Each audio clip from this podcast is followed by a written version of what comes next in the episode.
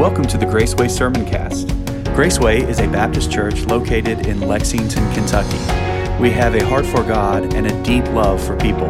You can learn more about our church by visiting www.gracewaylex.org. Now, here's this week's message. All right, we're familiar with that video, aren't we?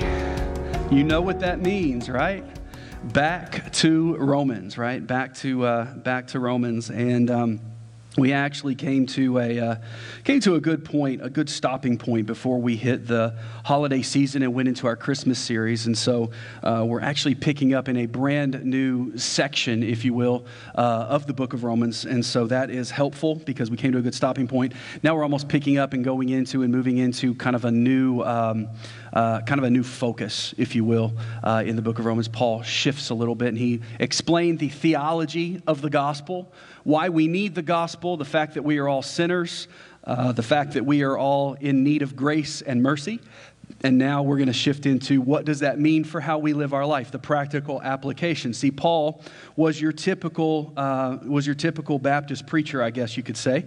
Um, usually, when you uh, when you preach a sermon, you want to give understanding of what the Word is saying, and then apply that to how uh, we're to live our life. And so that's what Paul did here in the letter. So we're moving from theology uh, into practical application. So as our lights come on this morning, and uh, we read our text, let's pick up in beginning in chapter six, verse number one, and it says this What should we say then?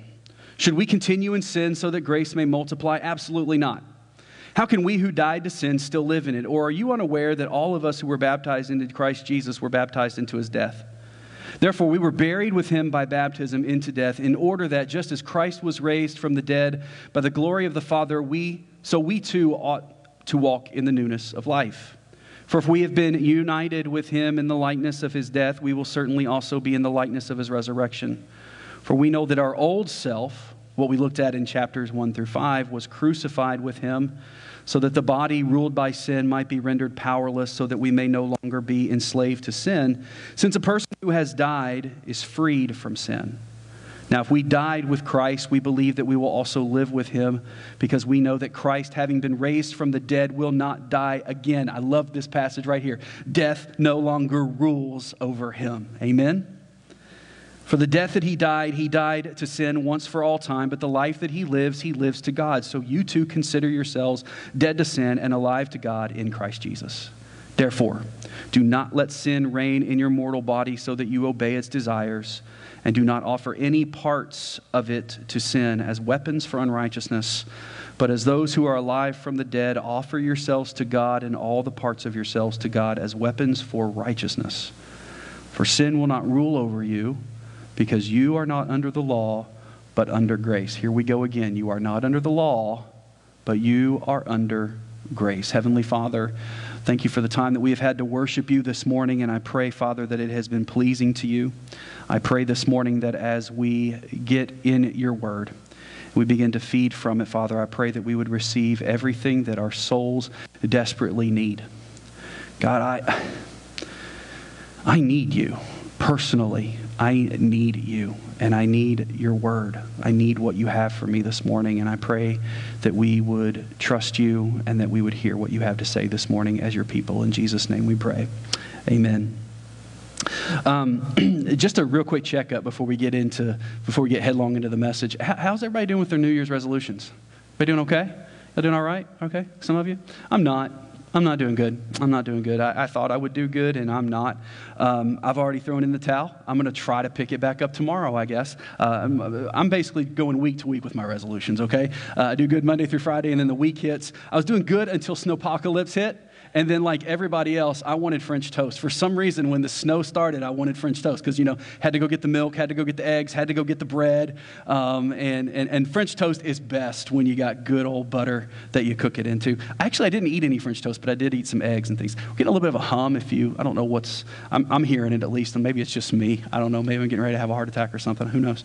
Uh, anyway, that don't want to scare people. I'm just kidding. Um, but while we're still in the first half of January, I pray that you're still embracing the, uh, embracing the new, embracing the new year, embracing the fact that we have a clean slate. I tell you what, when it snows, you can tell I'm happier, can't you? You can just tell them. For some reason, it's the snow. When I look out and I see all that just all that just white you know, blank canvas out there. For some reason, it just does something to my spirit. And then I start to walk my dog. And then it changes every perspective that you think of anyway. But um, hopefully, you're still embracing the new and you're, you're hoping to put off the old and, and, and, and accept what comes with the new year. And that's actually the underlying sentiment of the passage that we're studying this morning as we jump back into Romans. Because Romans 6 gives us a transition into a new section of focus in Paul's letter to the Roman believers. Because, like I said, Paul uh, Paul gives us a theological foundation of the gospel, the need for the gospel, the fact that we're all sinners.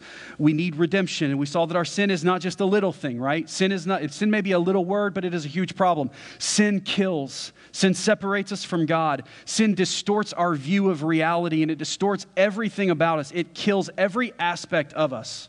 So much so that we don't even realize that we're walking in death. And all we know from the very beginning is the effects of sin. And so we just try to manage life under the weight of sin. But the gospel declares that there is a different way, there is a better way, and that is to live in the victory of Jesus Christ. And so when we left off, we looked at how God had remedied the curse of sin through the sacrifice of Jesus Christ, his son. While Adam and Eve brought sin and cursed all of us, under the weight of sin. And don't get mad at Adam and Eve because along the way, somebody would have sinned. We would have sinned eventually, I believe, because that's just kind of what we got in our heads. All right? We've got that sin nature. Because Adam and Eve sinned, the Bible says, and, and Paul said this in Romans in the last section that we looked at, was that uh, death by sin came by one man, but by one other man, grace came in the world, and life, and redemption, and salvation through the Son of Man, through the man, Jesus Christ.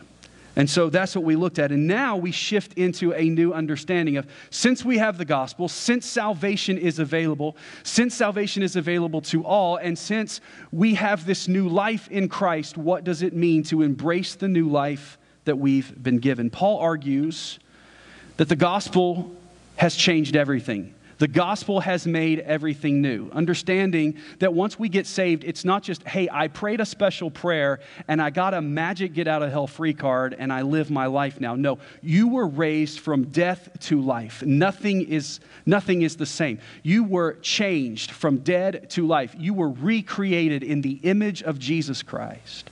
Everything is new. And here's what it says in 2 Corinthians chapter 5. Therefore, if anyone is in Christ, he is a new creature, or he is a new creation. In the Greek, it uses that word metamorpho, which is where we get our word for metamorphosis. Does anybody remember like eighth grade science class? When metamorphosis, what's the greatest example of metamorphosis, right? A caterpillar that goes into a cocoon and comes out a butterfly.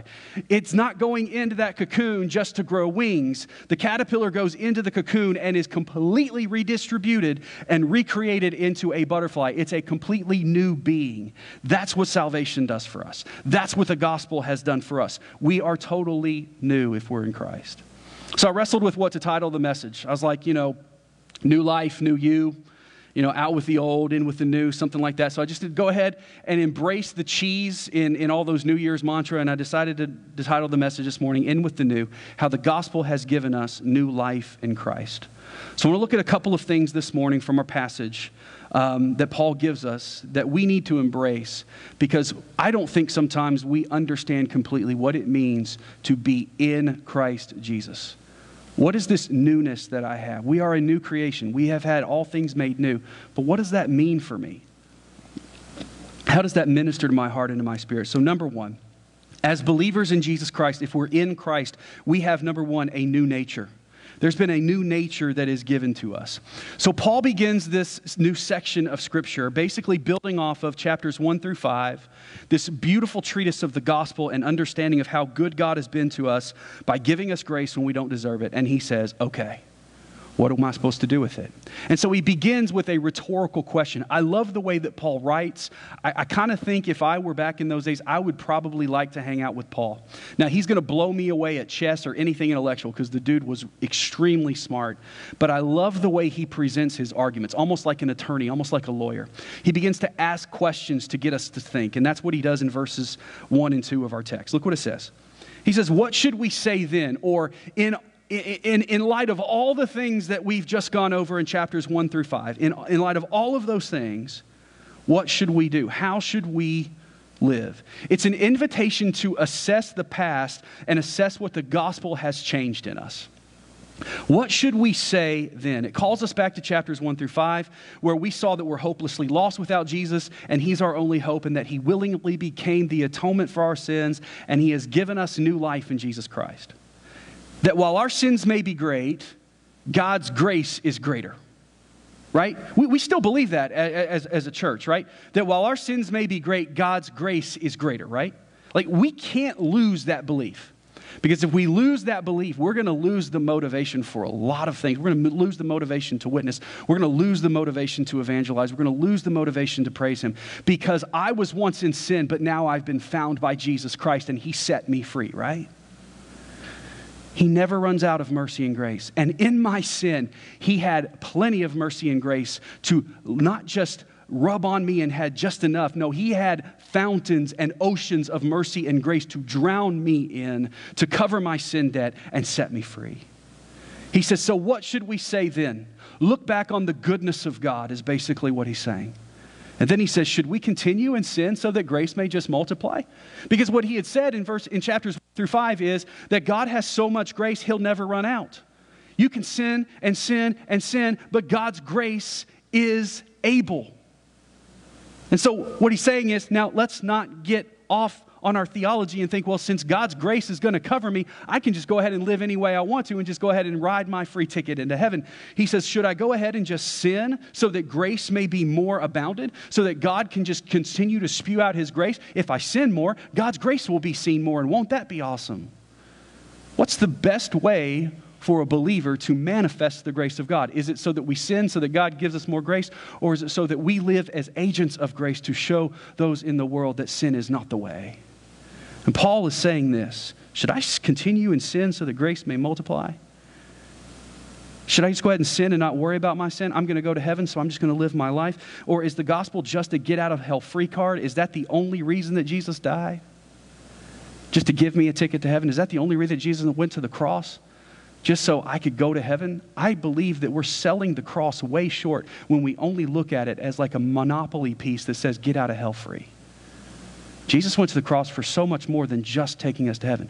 And we may look at it and say, that's what I needed the most, and you're right. But what I also need today until I get to heaven is God's presence in my life. What I also need is the Holy Spirit leading me and guiding me and illuminating me to truth so that while I walk and I live in this present darkness, I can be a light to a lost world around me. He says, Should I continue in sin so the grace may, may multiply? So, this rhetorical question is so, since God is so good, should we just go on being bad? And then he says this there's an obvious answer in verse number two. He says, Absolutely not. To put it in good old Kentucky rhetoric, are you silly or are you crazy? Have you lost your mind? Is what Paul is basically saying. The New Testament in modern English by John Phillips translates it like this What a ghastly thought falls just short of what a heretical thought almost. See, basically, what Paul was asking, he's saying, hey, let's not embrace the idea of spiritual license that since I'm covered, I can do whatever I want. That's not the attitude and the idea to have as children who've been set free by Jesus Christ. Since I've got an irrevocable ticket to heaven, I'll just live it up and sin until I get to heaven and enjoy all the good stuff that has that there is to offer for me in heaven. See, this reveals a heart that is still set on sinful desire rather than a heart that is overcome by worship and reverence for the one who set him free. It's a defining question. It's a defining question. He says this in the latter part of verse number two. He says, How can we who died still live in it? How can we who died to sin still live in it? This question really defines the total change that the gospel is supposed to produce. The gospel says that we have died to sin, right?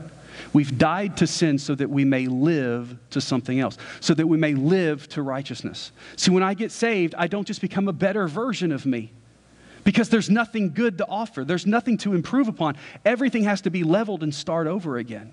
I am brand new, I'm a new creation. I have died to my old self so that I may live in something else. Why? Because my old self was what killed me. My old self is what killed me. If something is killing you, your best course of action is to stop doing the thing that's killing you, right? Right? We hear that from the doctor all the time. Lose weight, you'll do better. Look, man, you got high blood pressure. You need to stop eating salt. What do, I, what do we normally do, though? We're stubborn, right? What do we do? yeah, that, that's good advice for those other people in all the tests that have been run for years, but I'm different. I'm a loophole. I'm going to beat this. No. If something is killing us, the best thing to do is to stop killing, is to stop killing ourselves with it. But spiritually, what we do is we say, hey, man, I want heaven, but I also want as much of hell as I can find out there, too. And we think that's the key to happiness in life. And God's cool with that. God just wants me to be happy at the end of the day. What Paul is saying is that the gospel has called us to a place where we have died to what was killing us, and we are now resurrected in Christ to live apart from that deadly way. See, what sense does it make to run back to it? Next week, we're going to look at that more in the context as Paul uses the illustration of a slave to a new master. But basically, suffice it to say this is it's ridiculous to go and continue to do the things that are killing us if we've been given new life and a new lease on life. And here's, here's something that you may not like to hear, but I think we need to hear this. If you can characterize your Christian life and your Christian existence by a desire to go to heaven, while at the same time having an equal desire to live as close as possible as you can to hell, that tells a lot about the heart that we have. That tells a lot about how much sanctification still needs to take place. And you may want to assess whether you have truly been given a regenerated heart. And I say that with all the love in my heart because I also, we all battle that too. Because just because we get saved, it doesn't mean that all of the sinful flesh goes away. The temptations are still there. And in some ways, the temptations become greater. Satan turns it up a notch on us because now he's lost us and he's trying to keep us down. But if our desire is, I want to go to heaven, but I also want to have as much of hell as I can find here on earth and enjoy it, there becomes a problem. There is, there's a stunted growth in our sanctification. And my fear is that too many people will think that that statement is just too legalistic or too old school or not seasoned with enough grace for this modern era that we're in. After all, God's love, right? God is love. So, therefore, love means, and the way we're defining love today within our society and within our context is love means permission. Love means an open, permissive just do what you want, and I'm always going to love you, and there's never going to be any ramification for what you do. Yes, God is love. Yes, He is endless and boundless in His mercy and His grace. But no, He is not permissive when it comes to our sin. And that doesn't make sense in our context today, in our changing culture, because love means permission. But love means wanting the best for the person that I love. See, if, if God were permissive to sin, that would make him the most heinous and sadistic father to Jesus that you could ever imagine. Because if God could just look at our sin and say, you know what, no biggie, then that means he was some sort of monster that just put Jesus Christ on the cross for no reason whatsoever.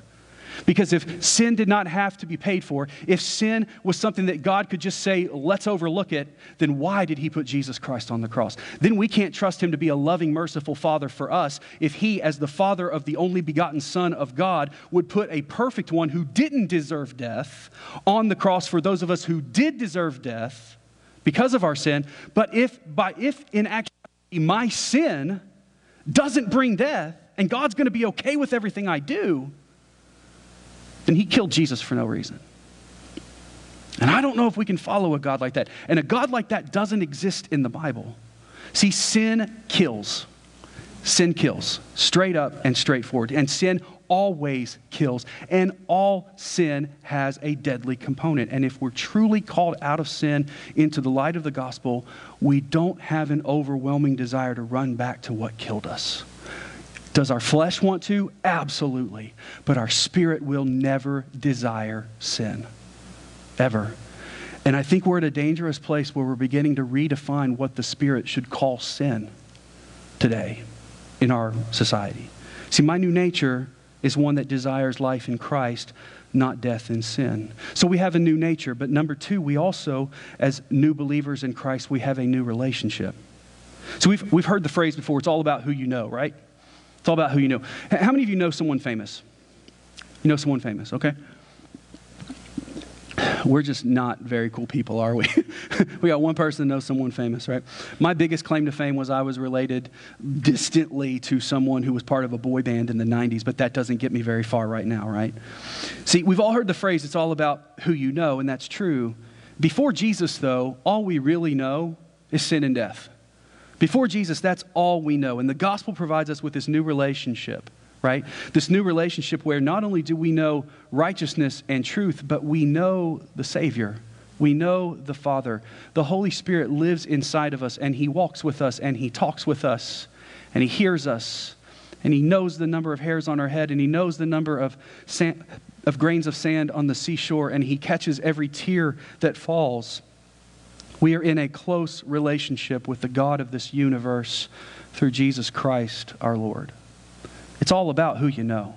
When you stand before God one day and He says, Why should I let you into heaven? It's all going to be about who you know.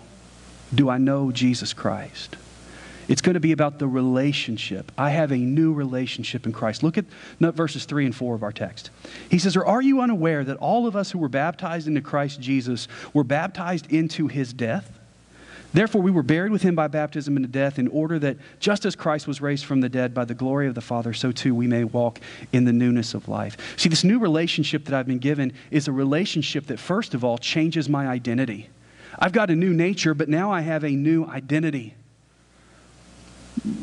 It's usually, it's, it's, it's in just about every culture, it's pretty much the practice that when someone get mar- gets married, they combine the name. Usually it's the woman, the spouse, that takes the husband's name and changes the name, right? It's a new identity. But really, all that is is a name change. This relationship in Christ is a complete change of identity. It says that we are baptized into Christ, if you see that in our text. See, that Greek word baptizo means to immerse. That's why here at our church, when we baptize, we go through the trouble of getting a pool together and putting it out and warming it up most of the time and having people get, get completely wet from head to toe here in church. And is it logistically a good idea to do? No, we could probably sprinkle people and it would be a lot better to do. But the Bible gives us the understanding that baptism is by immersion, head to toe. There's a lot of symbolic reasons, but that's not really what I'm here to talk about. But that word baptizo means to immerse or to dip in. But there's also a secondary meaning that's applied in ancient literature as well. It goes deeper in its meaning. Get it? immersed and goes deeper. Um, it was used in classic literature across cultures to picture a blacksmith when he would forge a weapon like a sword back in the old days.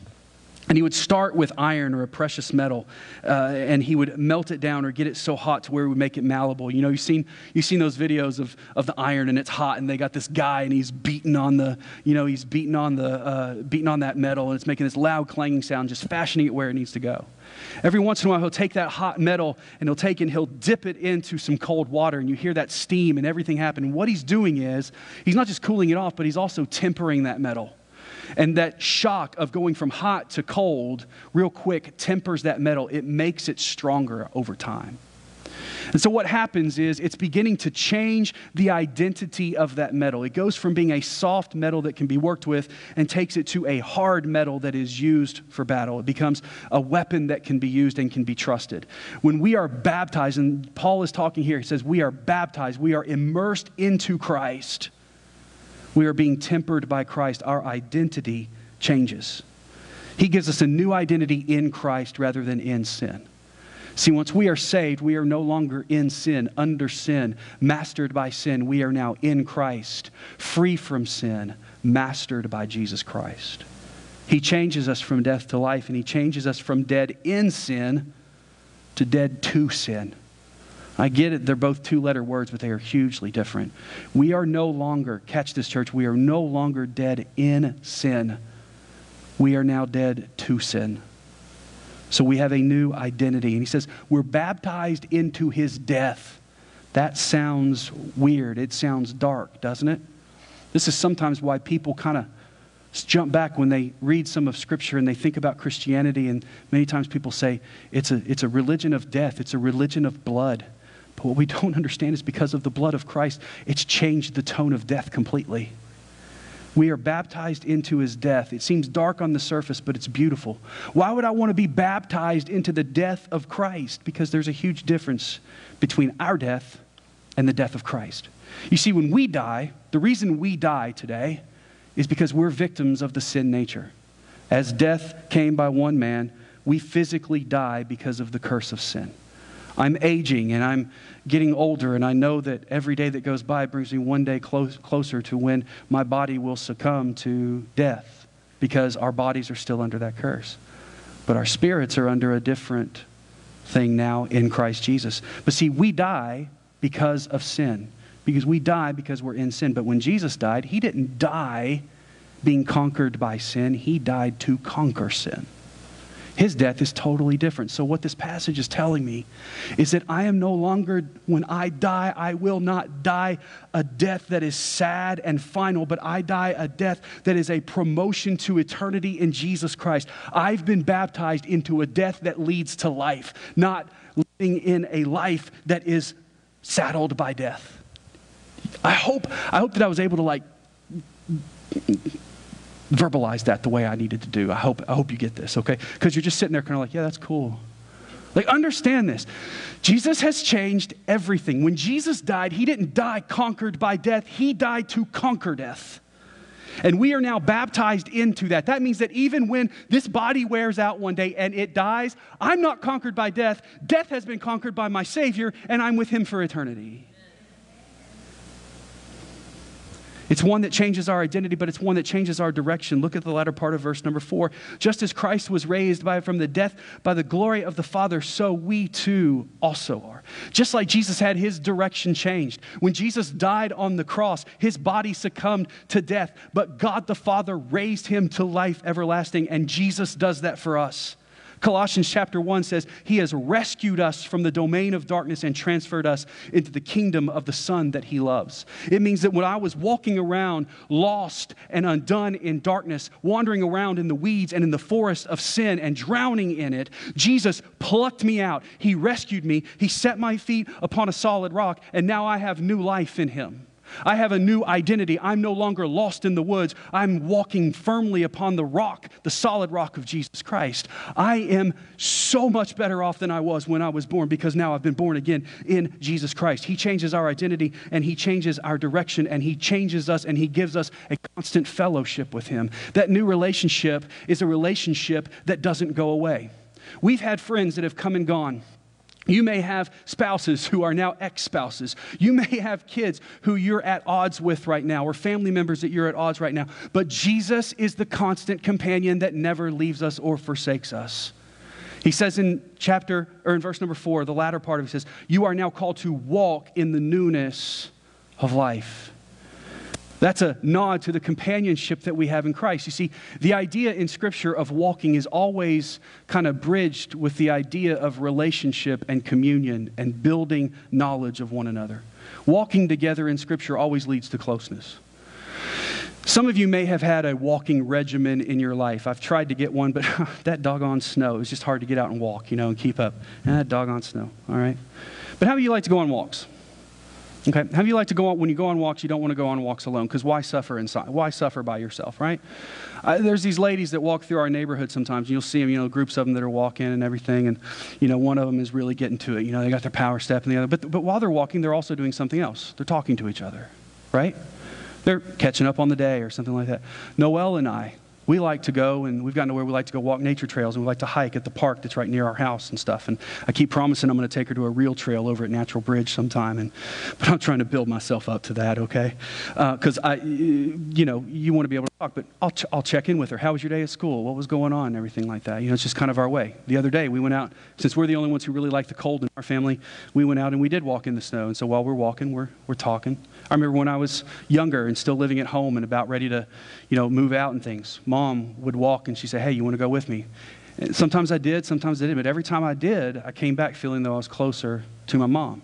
When we walk with people, we usually talk and we get to know them. It's, it grows our relationship with someone.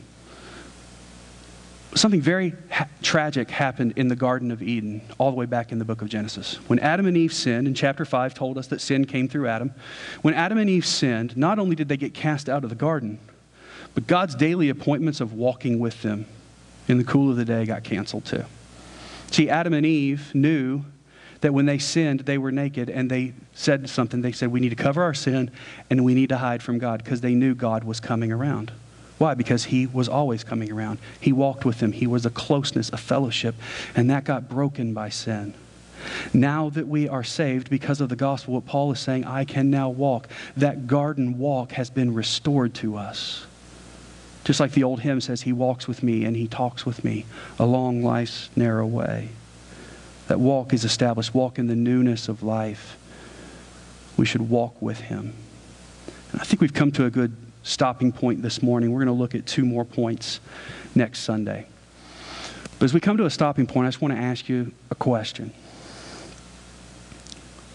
This new life that you have in Christ, have you fully come to embrace it? Have you fully come to embrace the life that you have in Jesus Christ? Some of you have been saved for a long time. And as you walk in this world, you can stub your toe, you get battle scars. Jesus has always been there, but it doesn't mean that we don't go through pain. It doesn't mean that we don't go through troubles. As you have found God good in your life, has it led you to trust Him more? Or has it led you to be fearful? Because that relationship that we have with the Lord should be one, as we walk in the newness of life, it should be one that, yes, we can pour out our troubles, we can pour out our trials, but He will pour out His healing balm upon us.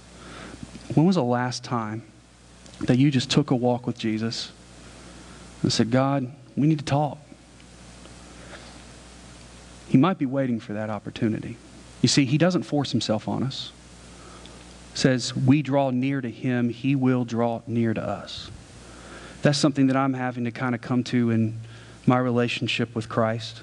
Mentioned last week, you know, it's these past couple years have been difficult, and it looks like it may, you know, if things don't change, it could get more, you know. The last time that we took a walk with Christ and literally just sat down in the relationship that we had with Him and embraced the life that we've been given in Him. One that has given us a new nature, a new nature that is not predicated by death and the fear of death, but one that is predicated by the joy that we have of having life given to us. Life that has been given to us eternally, life that we don't deserve. None of us deserve it. None of us. And the American way is to say, well, I'm just going to pick myself up by my bootstraps and I'm going to prove that I'm worth something. The Word of God tells us that in our sin we are dead. Jesus Christ and Jesus Christ alone gives us our worth. Are you finding that in Him? Are you finding your worth in Him? Or are you finding it in what you can do at work or how much money you can make or what you drive, the status symbols that you enjoy? If that's where it's at, that's where it'll stay. And all those things deteriorate over time. Only Jesus is eternal. Only Jesus is eternal. And so the question that I have as we close out this morning have you come to know Jesus Christ? Because as verse number five says, and we'll close out with this if we have been united with him in the likeness of his death, then we will certainly also be in the likeness of his resurrection. Jesus died not as, not as a victim of sin, but he died as a victor over sin, so that we who have been victimized by sin can be made victors. And when he rose from the dead, he gave us life eternal. And many times the suffering on the cross gets the press it's the resurrection of Jesus Christ that gets the glory. You see, the believers in the Old Test or in the New Testament, they really, really preach the power of the resurrection. A lot of times we are tempted to preach the power of the crucifixion, and there's power in the crucifixion, but the crucifixion alone doesn't save. Crucifixion of Jesus Christ, that he paid the debt, but then the resurrection of Jesus Christ, that he conquered the grave. Are we living in the power of his resurrection as well? Are we living baptized into his death and baptized into his resurrection? If you don't know Christ this morning, if you're watching us or if you're, if you're here this morning and you don't know Christ or you've been doubting, you've been struggling, you need to talk, today's a great day to do it. Today's a great day to do it. Reach out to us at gracewaylex at gmail.com or just go to our website, gracewaylex.org, and connect with us there. But if you have a question, we want to talk with you. You're here this morning, I want to talk with you. If you don't know Christ or you're just struggling in your relationship, struggling to find that identity in Him, struggling to find that constant companionship with Him, let's talk. Heavenly Father, I pray that you'll have your will and way in this time that we have in, left together this morning. as decisions are being made or as we're called to a place of reflection upon your word. Move in this place. In Jesus' precious name we pray. Amen. Thank you for listening today. At Graceway, our strongest desire is to glorify Christ by telling everyone about His grace. If you have questions or are in need of spiritual help, please reach out to us by visiting www.gracewaylex.org and click on the Contact Us section, or you can email us at gracewaylex at gmail.com.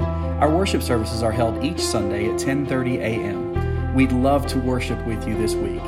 Until next time, take care and walk in the way of grace.